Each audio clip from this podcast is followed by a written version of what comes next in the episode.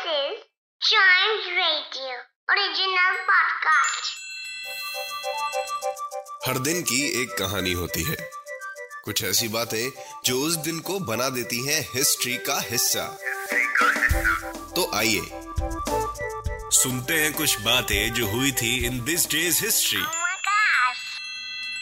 This is the time to know the history of the day और उसके लिए हम शुरुआत करते हैं 1591 से। आज ही के दिन थाईलैंड के किंग नेहरू स्वान ने क्राउन प्रिंस मिंगी स्वा को हरा दिया था। और इसीलिए आज का दिन मनाया जाता है royal Thai armed forces day. Well, जिस टाइम की बात मैं आपको बता रहा हूँ, उस टाइम पे थाईलैंड को सियाम कहा जाता था। और अभी थाईलैंड का ऑफिशियल नेम है, वो है किंगडम ऑफ़ थाईलैंड। फिर आगे बढ़ते हैं और चलते हैं 1778 में। आज ही के दिन जेम्स कुक ने, जेम्स कुक कौन था?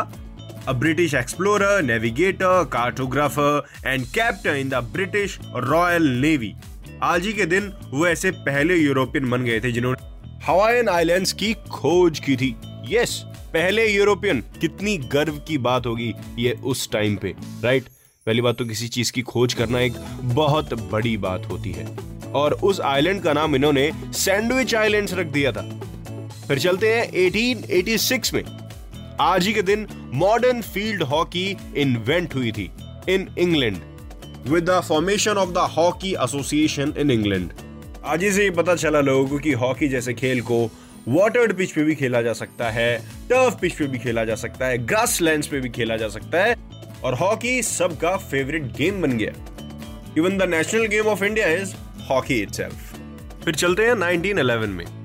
आज ही के दिन यूएस के पेंसिल्वेनिया में सबसे पहला एयरक्राफ्ट लैंड हुआ था। वेल एयरक्राफ्ट लैंड कहाँ हुआ था? शिप पे।